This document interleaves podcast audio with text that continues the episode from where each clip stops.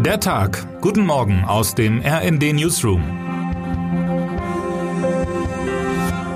Es ist Freitag, der 8. Juli. Alles hat seine Zeit. Das ist tröstlich für all jene, die befürchtet haben, die Welt werde in unserem Jahrzehnt komplett von den Populisten und Nationalisten geprägt.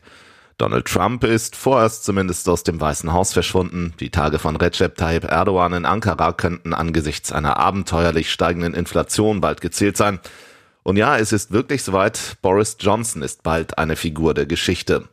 In die britische Gegenwart hat der Premier schon lange nicht mehr gepasst, Politiker seines Schlages aber gehen nicht von selbst.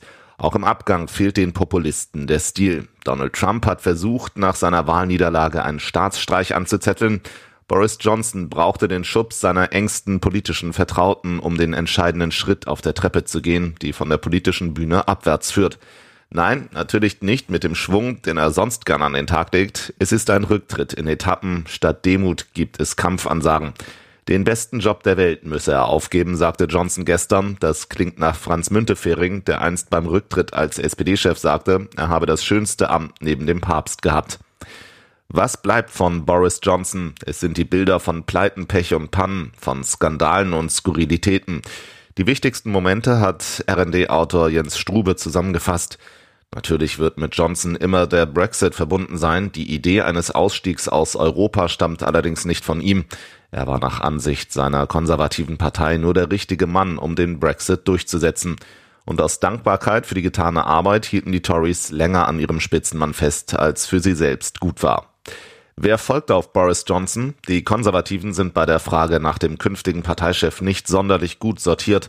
Vieles ist noch denkbar bis zum Parteitag im Oktober. RND-Chefautor Matthias Koch stellt die 4 aussichtsreichsten Kandidatinnen und Kandidaten vor.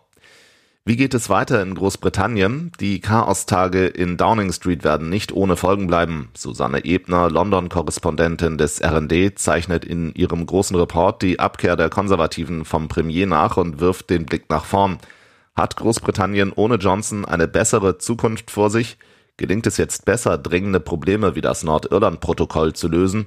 In Brüssel ist man sicher nicht unzufrieden mit dem Abgang Johnsons.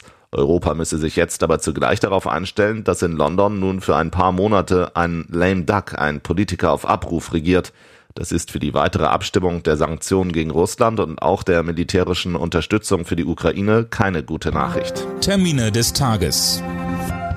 Die Außenminister der G20-Gruppe beraten auf der indonesischen Insel Bali über die Zukunft der internationalen Zusammenarbeit.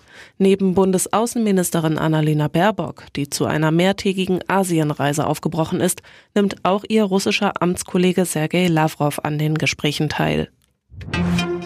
Der Bundestag entscheidet heute über die deutsche Zustimmung zum NATO-Beitritt Finnlands und Schwedens. Die Ampelparteien und die Union haben einen gemeinsamen Gesetzentwurf vorbereitet. Eine Ratifizierung vor der parlamentarischen Sommerpause gilt als sicher. Wer heute wichtig wird. Heute wird es ernst für die deutsche Nationalmannschaft der Frauen bei der Fußball-EM in England. Das Team von Bundestrainerin Martina Voss-Tecklenburg trifft in London im ersten Gruppenspiel auf Dänemark. Anpfiff in Brentford Community Stadium ist um 21 Uhr. Das ZDF überträgt die Partie live. Und damit wünschen wir Ihnen einen guten Start in den Tag. Text Jörg Kallmeier, am Mikrofon Tim Britztrupp und Anna Löwer. Mit rnd.de, der Webseite des Redaktionsnetzwerks Deutschland, halten wir Sie durchgehend auf dem neuesten Stand. Alle Artikel aus diesem Newsletter finden Sie immer auf rnd.de/der Tag.